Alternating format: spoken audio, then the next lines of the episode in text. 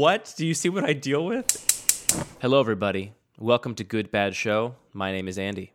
And I'm Matt. And this is a podcast where, you know, Matt, every once in a while you just gotta get it out of your system. You mean every week? Every week you got to get out of your system? I feel like that's that happens to you a lot. Well, I mean, the, mm, So every week you got to talk about the lights in your neighborhood. You got to get it out. Well, but the thing You is, just let it sit there and fester. well, that's the thing about me, Matt. My whole life is is letting it sit there and fester. Like this is an optional, you know, release for some of those thoughts for me. But you know, I feel like there's a thing floating between us that we just we just got to talk about, and it could be a long episode, Matt. But I think you should buckle up because I'm prepared. I've done my research, and I'm ready to talk about Lil Xan. I was hoping for this moment. Were you? I've been thinking about Little Xan all week. I know you have, and so I think we should discuss. I have a lot of Little Xan ideas. I have a lot of Xan related puns. Uh, I've introduced Xan, Xan into my life as much as possible. I do realize that I have uh, opened up the door to all of your Xan puns, and I'm ready to accept that cost uh, for talking about this topic, which I think is a genuinely interesting one because I would like you and I to get to the bottom of whether or not Little Xan is good, and we can talk about that in a couple That- different contexts. Th- I can't. Was this going to be like the room episode, or is this like a regular episode? It's hard to tell, right? How Kinda is the room episode different from a regular episode? Uh, it's an extreme. There's no going into. A lot of times we go into a show and I think, oh, I know how this is going to end. I wonder what Andy thinks about wool. But sometimes you bring up a topic and I really genuinely don't know where you're going to land. I Yeah, like transparently- most of the time I know where you're going to land. Not to get too meta, but I do think that it's unfortunate that so many of the topics that I have listed down are things that you know exactly where I stand on. Like I think the show mm-hmm. would be better if you were discovering along with me and not like basically completing my sentences because I've already ranted to you about the thing. But thus is my Yeah. life. I've ranted to Yeah. people about things. But also, I don't know where. I don't really actually know where you stand on Little Xan. Well, let's get into it, Matt. But first, I think you should give a little introduction to Little Xan for our audience, assuming that they are roughly our age. They probably have no idea what the kids are up to because they're not as plugged Sure. in as you. So, how Sure. about If you you're not uh, as- give a little summary? If you're not as plugged in as me and super super cool like I am, you may have heard about Little Xan as the guy who said Tupac was boring. I think that was most people's introduction to him, right? Not, They said, "Hey." Well, I didn't see that until I did my little research session before this Oh, episode. okay. I think most of the world was introduced because this because some white kid said or some white looking kid said Tupac is boring, and then the world said, "Hey, you're a white looking kid who's a bad rapper. What are you talking about? Tupac is great." Uh, so Wait, hold on I a second. Is that all we have to do, Matt? Do we just have to be like, uh, Dan Benjamin is boring, and then everyone will like our podcast because we called out one of the greats? Yeah, you. That's all you have to really do. Uh, right. Leo Laporte is boring. Whoa! Oh, what just happened? Marco Arment, boring. I like Leo though. I think he's. I, I was in. Uh, I was in the back of a of an Uber the other day, and someone was listening to Leo Laporte, the tech guy, and I was like, "Hey, that was like the first podcast I ever listened to. That's so nice, nostalgia." Anyway, so Little Xan is a guy who thinks Tupac is boring, but besides that, he's uh he's a rapper in his early twenties. Uh, he's probably e- easily distinguished by his uh, numerous face tattoos. Uh, one that says ZZZ. Get it? Because he's sleepy because he's on Xan. Mm-hmm, Uh, I do get Xan does not stand for Alexander. Xan stands for Xanax because he at some point had a crippling addiction to fake Xanax. So that's worth noting. Uh, and he raps over basically trap beats in, in kind of a mumbly way and not exactly Amigos thing, but kind of a Amigos thing. I guess Yeah. everything's Amigos thing now, right? Yeah, I would say he's in the the popular zeitgeist, the milieu of Migos or Future or Lil Uzi Vert or any of these artists that are kind of doing Yeah. the. I I mean, what is the actual term for this genre? This is where I'm, my SoundCloud age is going to show. Is this SoundCloud rappers? Is that what Yeah. it is? into me. Said she hate that I'm in the street. And I said I hate that I'm in the street. I wanna blow up and make history. Said she hate my Insta feed. Zans don't make you. Zans gon' take you. Zans gon' fake you. Zans gon' I wish uh, rap had the same like genres of metal that like uh, maybe it does, and I'm not as aware of it. But like you know the the you, the Wikipedia drill down you can do on like specific metal genres and the listings Oh yeah. of them. There's also that old Flash site. You, I, you, you must be Oh, familiar yeah. with that old Flash site, Oh, right? yeah. That has all of the music genres sort of canonically linked. It's great. So anyway, I don't know if I don't know if this exists, but I would say he's like a SoundCloud, Face Tat, uh, Xan rapper. Xan rappers are certainly a thing at this point. I he may guess, be yeah. the Xan rapper, but there's there's there's Vice documentaries about this. There are numerous Xan rappers who are all about getting their face tattooed, and they all have the same reason because they don't want to look back. So he falls into that category. Um, and there's also a great there's a, there is a Noisey rap uh, documentary about Lil Xan if you want to learn more about him. I, I'd say an interesting character, an Yeah. unexpected character. Yeah, suffice it to say that if you had sent me, and you introduced me to Lil Xan a, a mere seven days ago, uh, I believe right after we recorded the last podcast we did, or maybe right before. Yeah. Uh, Yeah. And I would not be interested in talking about this further if not for the fact that this guy's an interesting character. Uh, because on its face, he's just making like pretty. I, I- hesitate to say bad because I don't want to show my age and for this to become the new best music and uh, the entire culture warps around it. And then in five years, we look back and say that I clearly just had no idea what was cool. But Yeah.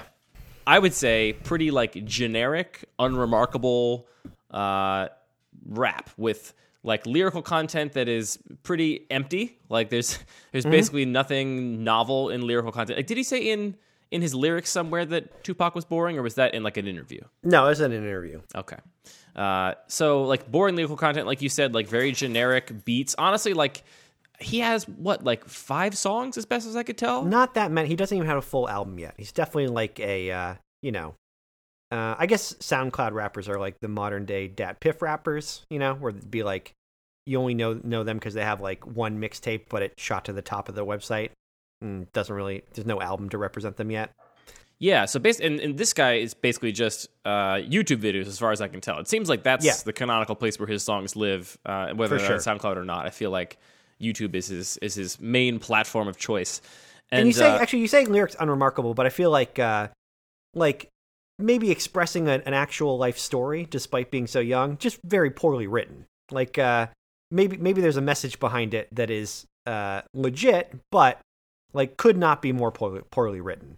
You know, like uh, struggle with Xan abuse, for example. Yeah, I mean, to say a story implies to me like a beginning, a middle, an end, protagonists, conflict, uh, and there certainly is a lot of rap I would put into that rich story. I shouldn't say uh, story, maybe life experience, like more life experience than you would expect from like a 20, 21 year old rapper, but also, uh, I don't know. I, I don't know that it, I don't know that it's that artfully put. I think even No. Lil Xan would say so himself and say that's that uh that doesn't represent me anymore. Well, so yeah, and in my uh, in my research, I have you seen the? I went searching for uh, his actual lyrics and for explanations of what the sort of themes being woven throughout were. Did just- you did you go to genius.com and look up Taste the Rainbow and, and see him go, "Oh, Well, uh, so I did yeah, go to genius.com, and did you see the you see the video interviews with him where he Yeah. explains both betrayed and far? yeah. Yeah, it's uh, you know looking at him explaining his lyrics. I mean, it seems pretty clear to me that there's not a lot of thought behind them either, because he's basically like he raps a couple verses. And by the way, if, if if you're listening and you haven't seen these Rap Genius videos, like they take contemporary rappers and ask them to explain lyrics of their songs, but they have them like a cappella rap lines of their songs just like sitting in this chair and like in front of a green screen and it's, It's like not super comfortable. no, it's extremely uncomfortable. Like I, I am, I'm nervous for them. Like it just, it seems like the worst context in which to try and you know express your your art of this particular kind of of music. Yeah, it does seem like asking like a stand-up comedian to just do your joke now. Yeah. like ah, just just here with nobody around. Just yes, do it. do the joke. How, Actually, see how it you know what? Just do the punchline and then explain it. That's how it's gonna be funny. yeah, they're not not a great setup. So awkward videos, but uh, you know, frankly, the, the guy has very little to say about the lyrical content of his songs. I mean, in the betrayed explanation, he like raps the first couple bars and then says like, "Oh, I said." You know, a thing about being demonic in there, and everyone thinks I'm a devil worshiper, but I'll leave that up to you. And it's like that's not explaining what a lyric means. You just you just said that you said something. People think it means something, and then you you said it wasn't that, but you didn't say what it was.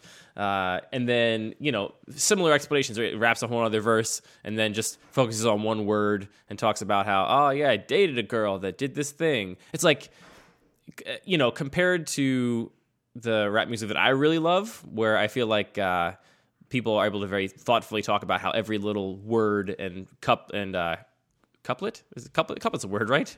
Why does that word sound not like a word when I said it just now?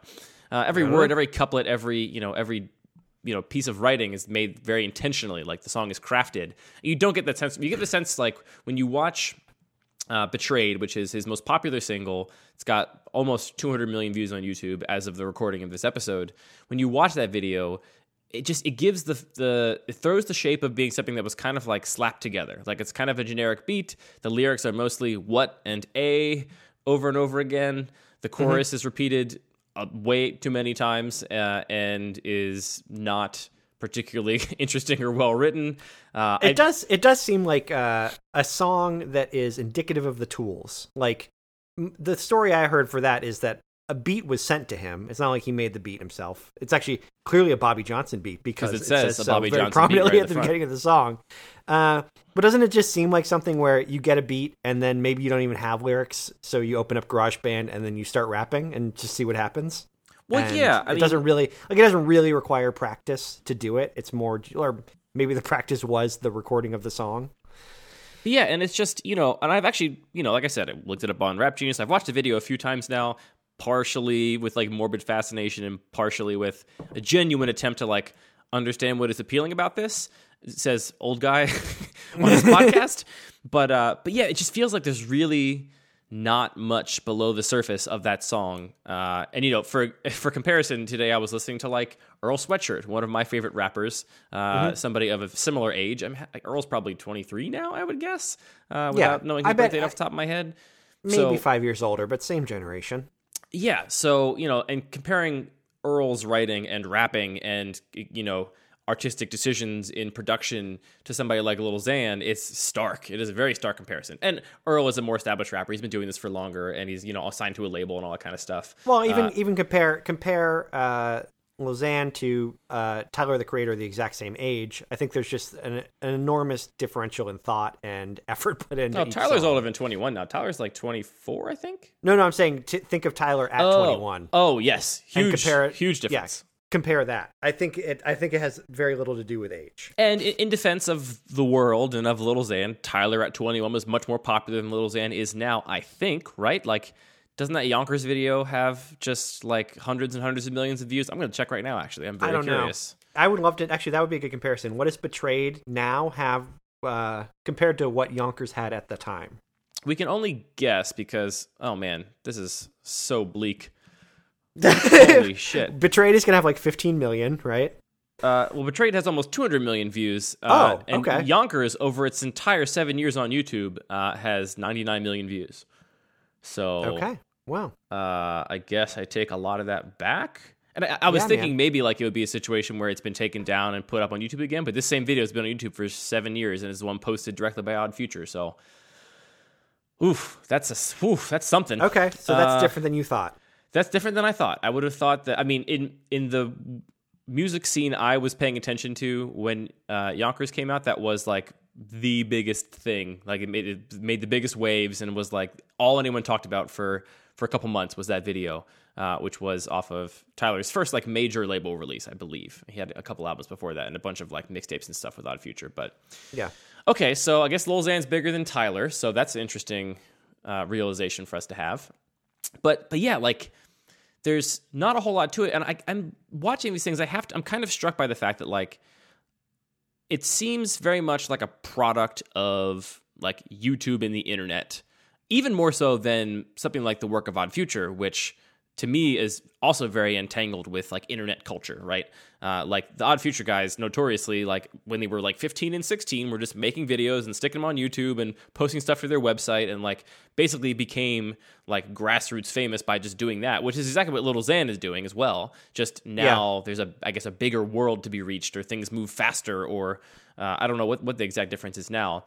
Uh, but even more so than like Odd Future, who I still feel like is kind of rooted in more of like the history of rap and hip hop. Uh, Little Xan just seems like it's kind of like you put a bunch of ingredients into like a a blender of like you put some Tumblr into there and you put some like you know opioid epidemic into there uh, and you put some you know some YouTube comments into there. And what came out is these videos. Uh, and it just I don't know. I'm very like interested in the aesthetic of them interested in the success of them too. Like I can't I don't really understand why this has 200 million views, especially with this new information that Yonkers only has 99 million views of all time. Everyone should go watch the Yonkers video right now, apparently. Yeah. Uh, do you think? I mean, th- one thing that strikes me is like maybe I don't know if this this is hap- this happens in a short enough period of time, but like in some ways, it seems like like an Odd Future they sought out hip hop and like made it like really dug in, and it was something that uh, was meaningful to them. Whereas like a little Xan, like it seems like it was just the closest thing to him, or it just surrounded him, and so when it came to hey, we're gonna make music, well, I'll just make this music. Do you know what I mean by that? Where it's just like Kind of, yeah. uh, it's almost it, it's almost like a default state where it's just like, well, what are you gonna do? And like, I don't, I don't know, rap on YouTube. Like, well, yeah, everybody raps on YouTube. Logan Paul raps on YouTube. Sure, rap on YouTube. I guess that is true. It is more of an established thing now. Whereas when Odd Future was doing it, I mean, I think they started putting videos up before YouTube was even a thing. I think they were like putting videos Yeah. on their GeoCities page or whatever. Like, Um, there's something to be said for having to like uh, fight your way into it as opposed to just it being the air that you breathe. Yeah. which uh, seems to be the case now. Like, it's almost like a default that if you have a YouTube account, you're gonna release a rap video as part of it. Yeah. So, Matt, will you defend the. Let's just take this piece by piece. Will you defend that Lil Xan is a good rapper? Uh, technically, no. Well, I don't think I don't think you can say he's like a technically skilled rapper. I think I mean I think you can say he like he can rap in a catchy way. I mean, there's no doubt that uh, I've had those songs stuck in my head for a week, and it, I didn't go into it thinking, "Oh, I'm gonna like this." I went into it thinking, "This is weird, and I don't understand what's going on, and it makes me feel old." And then I spent like a week with it, and then it got totally stuck in my head, and I became fascinated by it. So, I think those are two different things. Um, yeah, yeah, yeah. That's why I take it piece by piece. So, like, I, I would so agree no, with you. I, would don't say, think he's like, a good rapper. technically, if you are aiming to study the art of rap, I think there is very little to be learned from Lil Xan. Yeah, uh, which I say with all due respect. Uh, And it's not, yeah, exactly. Like, uh, yeah, also, the Beastie Boys, terrible rappers. They made a lot of catchy songs, but pretty bad rappers. and there are really good rappers that also make not very good music, which is a very common thing too. It's just like uh, that sort of technical skill is not something I think uh, Little Xan possesses. Uh, No. Songwriting. Will you defend his songwriting? You said earlier you think that these songs do have like they have a they have, a, they have a a life tone experience of life experience to them. that- yeah, which is, I mean, I, there is something interesting to the fact that, not not that you uh, you necessarily want to see it, but there's this, it's interesting that they're talking about a subculture of like really young kids with crippling uh, prescription drug addictions, which is what was interesting to me. Uh, Yeah. I don't know. Like in a, I, I- know that's kind of morbid, but uh, it's just this. You're like, what? What? How did this even become a thing? It's just, it was not a thing that was relevant when I was young. Maybe we just missed it by a little bit.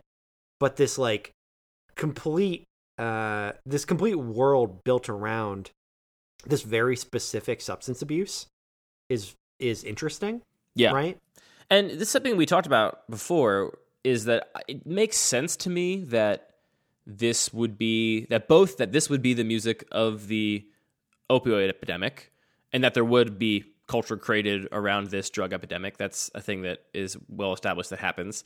And it also Yeah. makes sense to me that this is the drug drug epidemic and the resulting culture that would be uh, emergent in this particular generation. I say this generation; it's basically our generation. Like we said, we're, I'm we're we're each we're, we're eight and nine years older than Lil Xan, respectively. I think. Uh, Yeah. So it's not like we're like so much older, but it does feel like that was a meaningful eight or nine years, uh, and I think in no small part because of the speed with which the internet became an adopted thing in the age of communication like that 8 or 9 years means that like you and I remember when we got the internet, right? Like I remember when we had our first dial-up modem and it was a new thing. Yeah. there was nothing on the internet except for you could type in an AOL keyword and you would like see something.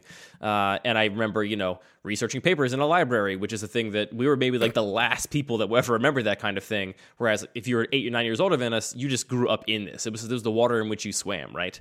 Uh, Yeah. And so I feel like it, it makes sense to me that this opioid epidemic, the idea of being, uh, you know, addicted to downers, like intense downers, would be the drug of the generation that was been completely overstimulated by media and communication for their entire lives with no with no you know no relent.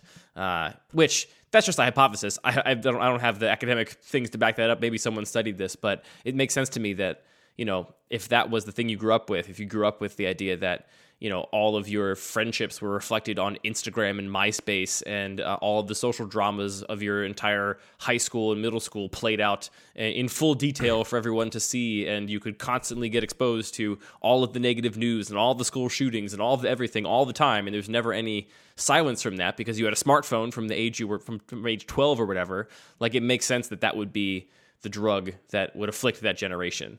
Uh, Yeah. So And it's also funny, like, for whatever reason, in my mind, like, music about weed, music about heroin, that makes sense. Music about crystal meth would be weird to me. Music about Xanax is very weird to me. Like, there's there's some drugs I can associate with, like, a music culture, and other drugs where I'm like, what? No, you, sh- you should be busy doing that drug. What are, you do- what are you rapping for? This is weird. Do you know what I mean by that?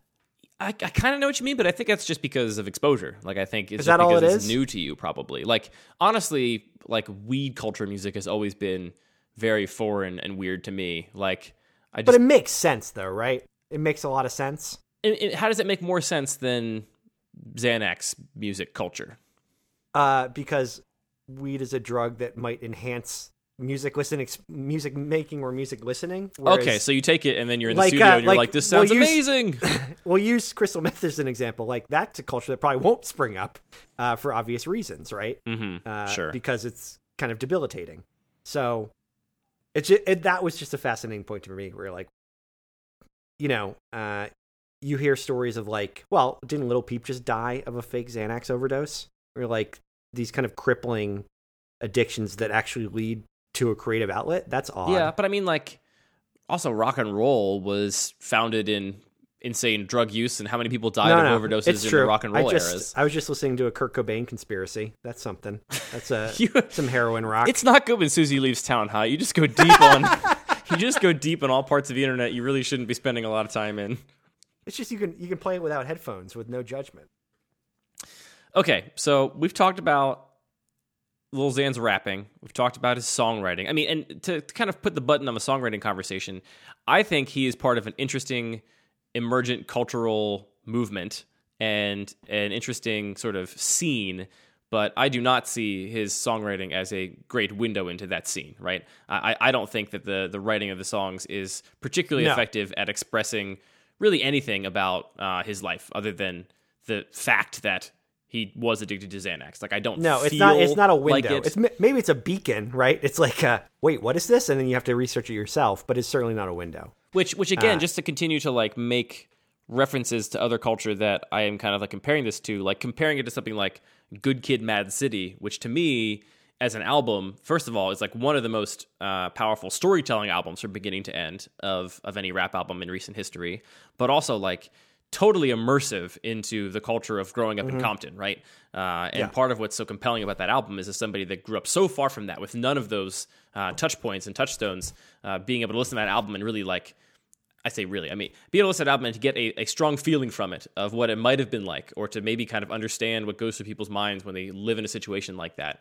is what makes that music so great, or one of the things that makes it so great.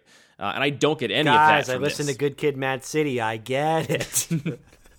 That's that is the worst version of me. You, you did it perfect. uh, yeah, no, it's not that at all. Let's not even pretend. And Yeah. and the other thing to note is that he doesn't make the beats. I actually think the beats are pretty good sometimes, but uh, he doesn't make the beats. The beats So- are definitely catchy. The beats are, I would say, like proficient pop music beats is how I would how I would define them. yeah, Uh, for sure. So so yeah. So anyway, that's like my perspective on the songwriting. Like I don't think it's compelling because I don't understand or feel emotionally any of the things that uh, it seems like he's trying to express when you read the words of the songs. I just hear the words and it just sounds like internet being mushed up and spit back at me. Um, so the songs as a whole. Now you've been listening to these songs quite a bit. I will also confess there were a couple days last week where uh, these songs were stuck in my head. Are these good songs? Are these good pop songs? They're definitely closer to good than they are bad. I think Because, like, Like, you they- know, there's plenty of pop music that I will defend as good pop music that I will not defend as good singing or good songwriting. Yeah. Because that's a very different things. So, uh, do you think these are good pop songs, some of them? Yeah, I kind of do. I think they uh they just fall way closer to good than bad on the scale and like they end up replacing other songs in a playlist for me. So yeah, I kind of think they're I they're they're pushing towards good on that front. Um It's hard for me to disagree, given that this Like, it's kinda- video has 200 million views. Like, I mean, pop music has a very though, clear right? Goal. like so you can't you can't take the pieces and add them up, right? It's not like you can be like, well, you know, each individual piece is like a is like a quarter, so you add it up and you you know, add up all four pieces and get a whole. Like none of the none of the pe- maybe it's just the beats and we're just reacting to making noise on top of a beat, but like it doesn't seem to have the individual pieces that would add up to a good song. But for whatever reason, you mix it all together and it seems to work. Yeah, honestly, uh, when, you, when I listen to the beat, like it feels to me like it could be a Justin Bieber song, which is not to say Justin Bieber sounds like that. It's to say that it sounds, uh, it has the sort of surface level quality and aesthetics that would Yeah. put it in the same kind of tier as like a Bieber song. I think I think Bobby Johnson has done like a Beyonce song or something. I think he's done pop Wait, really? before. I'm pretty sure. Is Bobby Johnson not uh, the guy from that documentary uh, named Zan Frank? Uh, Bobby Johnson is a French guy. Oh, so how did Lil Xan just buy these beats? Bobby Johnson sent them to him. Interesting. That's the This is story. very interesting. So Uh, okay. yeah, he has done he has done music for Beyonce. I, I, I'm just Uh, I'm just basing this off the fact that I know in that little Noisey documentary that Lil Xan says that uh, Arthur, I guess his name's Arthur, so his name wouldn't be Bobby Johnson. Oh, Zan, yeah, Uh, Zan Frank. Arthur, aka Zan Frank, makes six beats, so I thought these were maybe affiliated with him at all, but I guess they're not. Um, Yeah. So yeah, the it's a it's got a like highly produced uh, quality to it, which I think is important. Uh, But there's a, there's something to be said for the juxtaposition of highly produced beat with like the, the mumblecore version of rap on top. but Like the thing is like there's this like un, unfinished on top of produced is leads to interesting results. Yeah, but the thing is, he's not even taking the the mumble rap to its like logical conclusion, right? Like like Little Yachty for me, and I don't, I'm not deep in this scene, but Little Yachty for me is kind of the kind of in some ways the like final form of mumble rap. In that when I listen to his music, I almost literally can't tell what he's saying uh, Yeah. most of the time, and that seems to be like an artistic decision to some to some degree. Uh, so and this is not that either. This is just like some weird in between state that uh, is kind of like identity. It has no identity really. Uh, the actual rapping on top of it, but yeah. So I think I have to agree, just by the sort of sheer by the metrics. This is one of the only things we can actually measure. Is it a good pop song? Well, does it have a lot of views on YouTube? Yes, which I think is probably just an indicator that it gets stuck in a lot of people's heads. Is my my Yeah. guess. Uh, it's, Yeah. it's got a little bit of virality to it. It's stuck enough in your head that you sent it to me. Hence, two more views on YouTube. So uh, that's how this is gone, I imagine. Um, okay, so not good rap, not good songwriting, good pop song though, possibly. What do you think of these videos? Do you think the videos are good, either music videos or like good YouTube virally videos? Uh, they're good. They're good, like atmospheric videos. Like they're they're better than just putting album art behind a song, which is a you know prominent thing on YouTube, right? Like Yeah. some some music videos are just it doesn't even matter. It's just the we need to get the audio out there somehow. Uh, so they're they're good in that sense, but like it's no riffraff. You know, it's not like uh, it's not like they're trying that hard to like really make a meme out of this thing. Uh, we should maybe do a riffraff show at some point. Bookmark that. Uh, All right, I'll put it on my list. It's it's no riffraff, Andy. Well, nothing is though, really. I mean, what is riffraff other than riffraff? Um, yeah, I, I had a. So one thing that struck me is these songs are actually all kind of quite different. And by these songs, again, I'm referring to like the five songs I can find of his on YouTube. We're which I talking about far. We're talking about betrayed. We're talking about Xanarchy, and we're talking about I don't know. uh, the one, in- one, the one in the morning. Did you watch the one in the morning? What's it called? Wake up or something? Let me see. Yep, I think that's what it is. And then there's the other one, the second most popular one called Slingshot. I assume we saw Slingshot too. Yep, I've seen Slingshot. And then that new one, uh, Lil Xan the Man, uh, which came out just a couple days ago. Oh, I haven't seen the video for that. I've only seen the Spotify for that. Oh, the video Mm, is actually the video for that is more interesting, I think, than some of the other ones. But the, the thing that's most striking about all these videos is that uh, Is that he wears a different team hat in every one? It's very frustrating. Is that what you're gonna say? that's part of it. But also, no, that's not part total of it. anarchy. It's total anarchy. I, I didn't even notice that it was to that degree. But yeah, there's at least four different uh, beanies with sports, different sports teams on them that I've seen represented in different videos of his. So Mm-hmm. that's a thing. That's Um, frustrating. so uh but the thing is, all these videos have very different aesthetics, pretty much. Like Slingshot is kind of like a party video, right? They're out in like some bucolic uh, road somewhere, and they've got a drone, and they're taking these quick cut shots to just him dancing on a rock, dancing in the street, uh, and rapping with his head covered with his hood. Uh, mm-hmm. And it's just like fast cuts, you know, whatever. And then Betrayed is like the most popular one, and it's I think it is a genuine artistic attempt. Like they tried to do something with the video that you can see what they were going for, right? Like it's all this blue, cool colors, and it's shot in this kind of like dreary way, and there's this moments where they try and like write things on the table and on their hands, which has got kind of a you know title sequence vibe to it. Uh, and it's yeah. not well done, but there's something but they were it, going it's for. It's fitting. It's definitely fitting, and it does fit the song.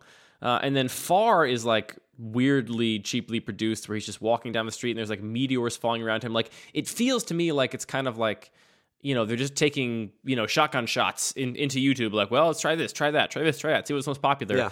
And given that Betrayed became so popular, the newest video, The Man, which I, I don't know if this was only produced after the success of uh, Betrayed, though I will presume it was, because Betrayed was released seven months ago.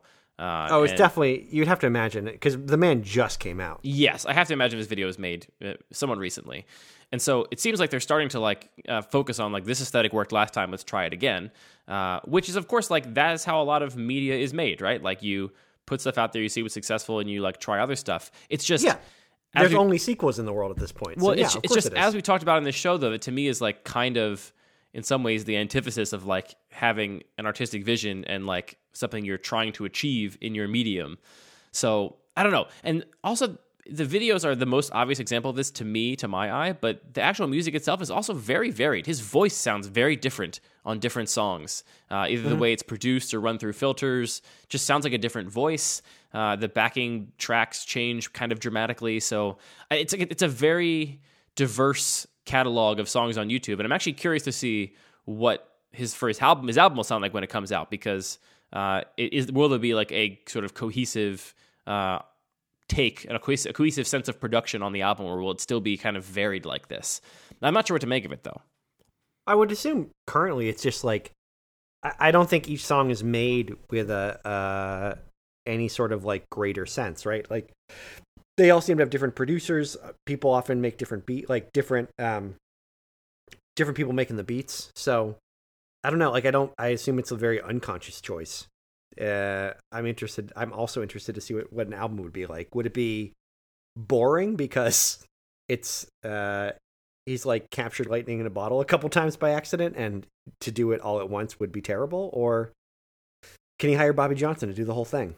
I, I don't, know. know. It, it, it just it definitely strikes me as the the nature of how this music is made. It feels like it's made for YouTube, right? Like these songs yep. are made like separately as individual pieces and approached kind of as individual creative acts, and I don't get a sense of like cohesion across all of them. No, uh, I, I, can almost you can almost guarantee that there is not right. Like, well, I mean, so I mean, even on artists that you know don't intend to, oftentimes if you have like an underlying vision or like you have something you're trying to express, it will come through in even works that you're making intentionally varied because you mm-hmm. you can't kind of hide your voice that much. I just I don't I don't hear a voice from this really. No, no, you're right. That's true. So anyway, I, I, think this is bad music. I think it's bad music, bad videos. It's popular because earworm, because McDonald's is popular food. You know, for all the same reasons we talked about in the show before.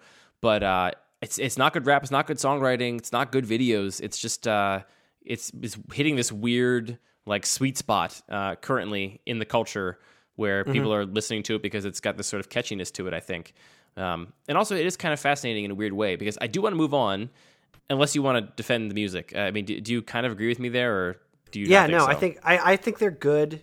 They're good at being catchy songs, but they they're not good at any of the technical skill sets of making a song. Yeah, I think we agree on that. So let's talk about this guy as a person because part of the that reason, part. That, hey, I'm, I think I'm on his team at least. I want I want Lil Xan to succeed at this point. Yeah, give me. I've been talking a lot. Give me just your your take on him as a dude. Uh, one like first, uh, I was like, ah, this this kid sucks. This is this is like the worst of culture, right? Like I feel like that's supposed to be your first impression if you're anywhere over 20, maybe over 25, whatever. But like after watching like uh watching that Noisey documentary, um where th- so this documentary kind of follows him from uh, follows him going on tour, uh, talking about his parents, interviewing his mom and his dad. Um, I don't know. It just it all makes sense. Uh, he's kind of a sympathetic character. Um, you know, he's like he has kind of any. It seems like he's like tried to set up his parents with houses, or uh, his mom has a disability and he like bought her an apartment, and uh, his parents seem like super supportive of him and it just it, he just seems like this like he actually doesn't seem like a guy who's trying to glorify drug abuse despite the name he seems like a guy who went through it and is trying to make some sort of recovery despite the fact that he's like drinking codeine in the video um he's this like sympathetic interesting character that i kind of want to succeed uh despite like nothing really nothing he talks about being good. There's not one thing he mentions in that video besides supporting his family, obviously, that is like showing any sort of talent or skill or level of competence. Yeah. And I'll get into my impressions in a second, but can you elaborate? I don't understand why that Noisey documentary was called Lil Xan wants to make you sober, right? Or wants you to get off drugs. It was the title it of says it. that. I think I think that is like a tiny, tiny reference to when he's in the car drinking lean and being like, I hope no one else does this or something. Does like he? That, I don't think right? he even says that. The, the video is Little Xan would like to make you sober, and but like all he talks about is how he is now somewhat sober, and by that I mean he's still drinking codeine and uh, by his own admission addicted to Norcos. And I say this all without judgment because I truly, truly think that uh, drug addiction is really not the fault of people that are addicted to drugs. Uh, I think there are monstrous systems in place that are sort of make it not inevitable, but like the motivations are such that uh, people end up taking substances and then are, you know, obviously chemically and otherwise continued to be encouraged to take them. I don't blame any addict for their addiction. Uh, but by his own admission, he's taking Norcos, he's sort of mm-hmm. codeine. So, like, I, I don't understand this kind of like vibe of him trying to make people sober. And he doesn't do anything to explain that at all because he doesn't really explain anything in the documentary. He doesn't. No, he, he doesn't like he's asked questions about things, and really, the, his answers are kind of either very shallow or he deflects incidentally. But uh, but my, my, overall impression. So the first thing I saw was the Betray Me video, and when I watched that video, I thought honestly that this was like a 15 or 16 year old white kid from the suburbs who made a rap video in their parents' you know nice basement and took a pen and drew on their face with a uh, pen to like to like make fun of this kind of mumbly rap movement. Uh, the the video betrayed in a vacuum, I think, really lacks credibility. It does not feel authentic to this guy's experience to me, which I think is just another criticism of the art. Is that I don't think it effectively expresses what they wanted to express because it feels like it's a a parody almost of of this kind of video. Yeah, for uh, sure. And then the next thing I watched was this Noisey documentary and it becomes immediately apparent that he is actually like 21. He looks older in the documentary than he does in the video. Uh, it also becomes apparent that he's actually Hispanic. Both of his parents are Hispanic, so even though he uh, looks white, he's a Hispanic kid. Uh, and like you said, he's just like overall like a very nice guy who is like kind of pumped that he's very very very excited that he's like having success making rap music uh, and is like seems to be trying to make the best of it in a lot of ways that I'd be trying to make the best of it. Like he talks about trying to be conservative with his money. Like you said, he like bought his mom an apartment. Uh, like he just seems like an overall nice dude. And not everything I found was like great. Like a lot of the stuff in the rap. There's definitely he says stuff that's problematic, but it doesn't seem. It seems like problematic because he doesn't know better, not problematic because he's an evil person. Yeah, or problematic because he's deep in this scene, which has really deep veins of problematicism. Uh, yeah, sure. But yeah, like the the Rap Genius videos, there's a lot of uh, really discussing talk about women and all that kind of stuff. And you know, even actually, even then, like he's uh, he acknowledges when he says something gross, which is interesting. Like usually, the explanation will be an explanation, whereas in some of those, he's like, "Oh yeah, that was bad, wasn't it?" He, Which is he, he does he does in one video refer to his ex, and then later on says, "Oh, actually, my ex, I'm I'm still seeing her. She'll be mad when she sees this," which I guess is some weird level of self awareness. But uh, but no, he seems like you know just a nice, unassuming kid that has had a lot of hardship in his life, struggling with addiction and being in a community of people that are also struggling with addiction, and is kind of making this art as a coping mechanism. It's just not good art. but but Yeah. I but I wonder how much his personality is part of why he's been successful. Uh, like I don't think, for example, that most of the people that have watched that video 200 million times, or I guess the exact number I have it in front of me is 154 million times. Uh, I don't think those people are like all deep in his personality, but I wonder if you know there's people out there that are watching these videos and he's like an interesting character to have on camera, interesting character to ask questions to, uh, and that's why you know that's part of the reason for his success. I, I mean, I have to imagine some of it is because obviously, like, not everyone's watching documentaries about him after they watch the video, but they're probably following him on Inst- they're probably following him on Instagram, Mm, right? Like, sure, they probably have yeah. more they probably have more connection to him than we ever did as kids, like following our favorite bands or artists or whatever. Um, and and also like because it's not a merit based system, it's not like I don't know, like man, he's he's a terrible quarterback, but he's really nice. Like you know what I mean? It doesn't uh that doesn't work, but uh it's not he's not getting judged on his ability. So if you follow this person on whatever form of social media, you like them, they're they make catchy music, but they just don't happen to be good at it. What does that matter? Yeah. Yeah, I don't know. Uh, because I do think the character is an important part, right? Like, I think that's a big part of the success of Odd Future, a big part of the success of, you know, much more popular artists like Kanye West, like his his whole Well, shtick. I brought up I brought up Riff Raff earlier. Like that's Yeah. that's hundred percent character, zero percent ability. Like you can you can win with character for sure. Yeah. So, yeah, I'm kind of puzzled by the whole thing. I have a couple other things I want to compare this to, unless you have more Yeah. thoughts immediately. No, no, no. I want to hear. So, uh, I'm assuming you're familiar with the song and video Chacaron. Yeah, Do this was like uh, E Bombs World time. Yeah, I guess. Uh, I mean, it's it's an old song. Yeah, I think it came out. Let's see. Uh, What I mean by that is it's a viral video that is pre the like peak viral video. oh, do you think it's a viral video? Let's guess. Let's guess. You play the game. You guess how many views it has on YouTube, and I'll look it up. Oh, I'm sure it has a couple million. I don't think it's the problem is it, it's because it's viral pre YouTube. It's not going to have the same success on YouTube as other things.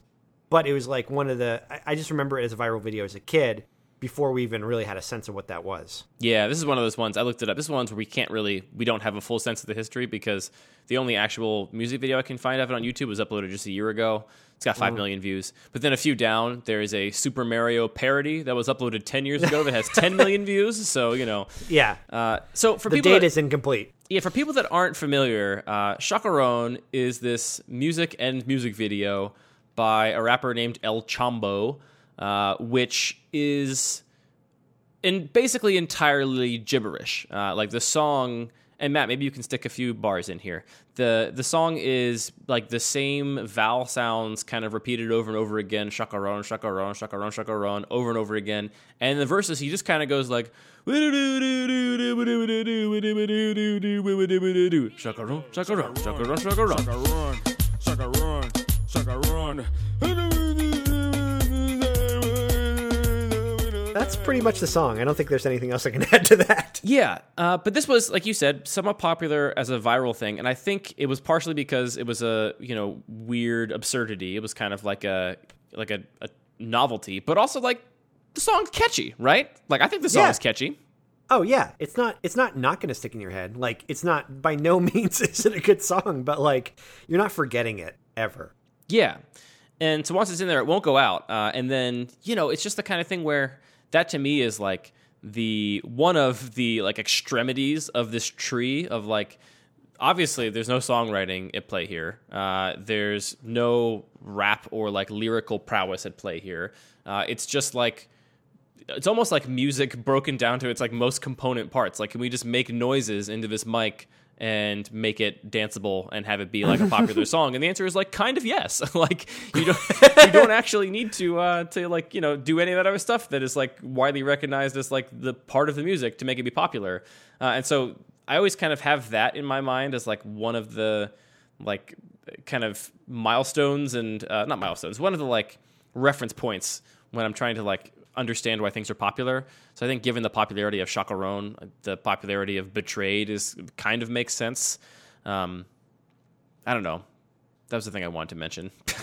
I think that's uh, they're different to me, but but I can understand the comparison. I do think Do you see Chacarone as like a as like a joke, more like a Yes, like a, like I a do less think that- serious thing? whether or not the intention was that it was made as a joke, I see it as a joke, whereas I don't see Betrayed as a joke. I see it as not the skill level you might expect from something that popular, but I don't I don't see it as a parody. Yeah. You know? I mean, it's obviously not a parody, but I No, mean, yeah, like, it's not. I didn't I didn't view it the first time as a parody either.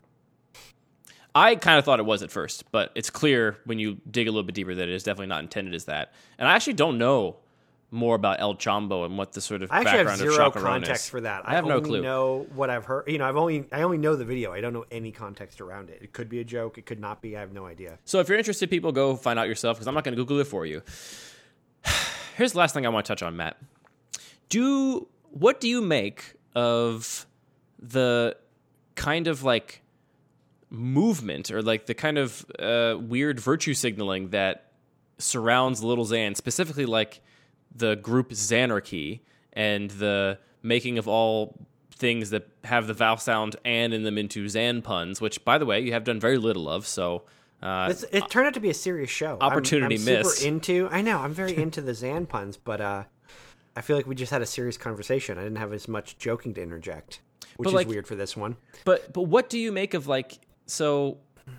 It seems I, I don't want to give I don't give I don't give you my impression first. What do you make of the fact that like they seem to be throwing the shape of like an underlying philosophy that connects all this stuff. It, it, it relates to their identities as people, as rappers. It relates to the music. It relates to them as a group. It relates to their clothing they're selling and putting out. Like this, they've Well- established a brand and a philosophy, which I I feel like they're trying to put on people. And I'm curious to know what you what your take is on that.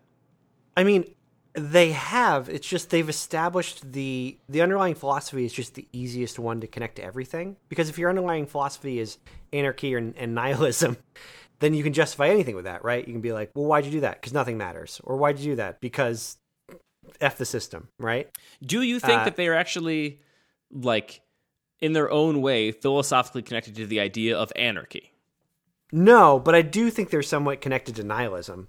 Like I think there is certainly I mean, I think that's part, just part of being young. Like I I was definitely in bands that were nihilistic and that was the that was the message when I was like not 21, but you know, 14, 15, 16, 17. I feel like a age lot. We should call. We should define this like uh, this age of people that are interested in nihilism as just people that only know nihilism from uh, from the Lebowski, basically. like that's their exposure to nihilism as a as a sort of philosophy. Yeah. Um, yeah, I mean, my thing is like, I don't like if you removed all proper nouns and all Xan puns and everything from the script of that Noisey documentary, like the way this kid talks is seems to me to be completely not nihilistic or uh, or anarchistic at all. Like he talks about feeling he has guardian angels. Uh, he's like vaguely Yep. spiritual. He believes that like things happen for a reason. Uh, like the things he's talking about are not at all connected to these ideas, which is But why that's the- him that's but that's him as a person. I think it's fair to say that you can be you know, there's one thing you being a real human being, and there's the other thing of like you having a stage persona, uh, and kind of play, especially especially when it starts as uh, you know, opioid addiction and talking about that all the time, and like that can I can certainly that's very easily tied to the anarchy nihilism thing. Whereas like him as a person trying to recover doesn't really fit that world anymore. Uh, I think it's fair to separate those two things, right? There's the so, character sure. and there's the person. I take that point. Uh, what aspects of the stage persona do you think do exemplify that ideology? Uh, well, I mean, I know this is obviously part of him as a person, but I think the face tattoos are very much that, right? Like, I'm going to get this because not either nothing matters or I want to make sure that there are no other opportunities but this. Um, that's pretty committed. Yeah, I- that to me is like if that that rides a line between like nothing matters and also like seize the day and you only get one life and like live to your fullest, right? Like it's kind of a weird in a weird space there. It is. It's because it's uh, it's this weird. It, the explanation that is always weird because the only two explanations I've ever heard are nothing matters or I want to make sure I'm committed to this and nothing else can stop me, so I can't get a job outside of this.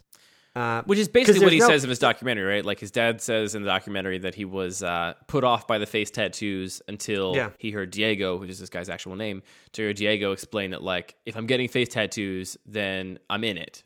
Which to me is a very uncompelling, uncompelling explanation.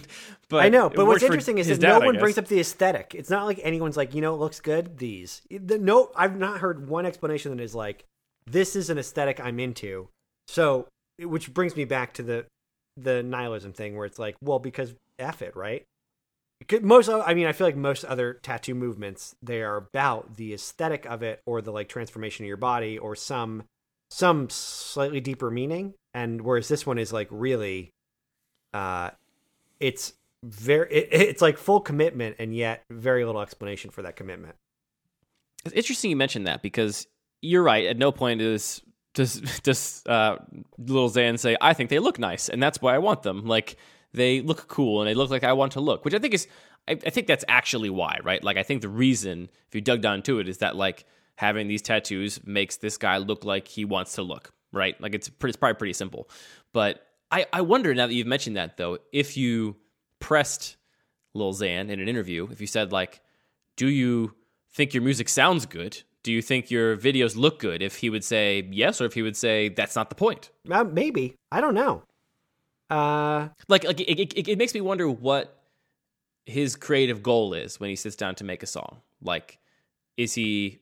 I, my suspicion is that he's trying to make a thing that will get a lot of views on YouTube, and I'm guessing that Yeah. based on his success in achieving that goal, and based on the aesthetic and the sort of varied approach to all the things that are that he's put out so far, and that would le- that would like lean me towards no, I don't necessarily think he maybe like thinks the music sounds good or is like you know necessarily the artistic decision he wanted to make. It was like trying to be successful, which i have i have listened to interviews with him where people basically call him out and say you're not a good rapper and he's not fazed by it so I can't imagine he'd I be fazed by much, honestly. Well, I mean, I do think there would be plenty of people who would, uh, even just to show show some sort of. Uh, uh, just- just- just- I think there would be plenty of people who, so as not to lose face, would at least pretend to be offended by that. Um, and he doesn't even pretend to be offended by that. So, for what that's worth, Yeah. I don't know, Matt. Very interesting guy. I know. I think it's bad music. Uh, Wool got thirty minutes. Lil Xan gets an hour. Exactly. Yeah. Basically. Look, our priorities are perfectly calibrated, okay? Yeah, Do you want to just end by saying some Xan puns? Would that make that's you feel what- good? That's exactly what I was going to do. All right, give me some of your Uh, best Xan puns. I'm ready. Okay, I thought of a great uh, political movement for Xanarchy to take on next. Okay. What is it? Xanti disestablishmentarianism.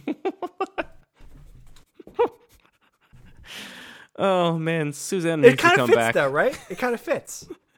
Uh, sh- yeah, I guess. Sure. Okay, Right. give me another one. Uh, I think. Well, so obviously in my house, all the animals are now the animals. That's Are they only those animals when they're sleeping? No. There's always. Here's the thing. Suzanne has banned any sort of little Xan talk from the house. It's a Xan ban, if you will. you mean you mean Susanna? Oh, that's what I was gonna say. Guess who's being punished? Susanna is now Susanna. Yeah. There's an X in there, but she doesn't know. I yes, just, also- I can picture you two in like three years and like couples counseling. and you're like, just so you know, I've been pronouncing your name with an X for three years. and she's like, Uh, yeah. "What? Do you see what I deal with?" No, I'm self-conscious. Did we uh, did we make fun of people that are addicted in this episode? I hope we didn't.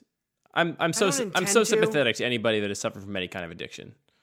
I don't intend to, but I do really like the Xan pun. So take that. Oh, also you're Zandy Zangold. Of course, yeah. Andy Mangold, Andy Zangold, Zandy Angold, Zandy Mangold, whatever you like better. Zangold's a good rap name. I got a lot of options for Yeah, for my rap name if I decide to enter the uh, Xan rap movement. Yeah, I think that's going to work out. All right. Well, I think that's a podcast episode then. Yeah, I'll come up with more Xan raps. Xan raps? Actually, we we should do a Xan rap at some point, but otherwise, I'll come up with more Xan puns for future episodes. Great. It'll be a recurring segment. Yeah, Xanti disestablishmentarianism was really my. uh What am I trying to say? Your uh, magnum opus. That's my winner. That's the best thing I've ever done.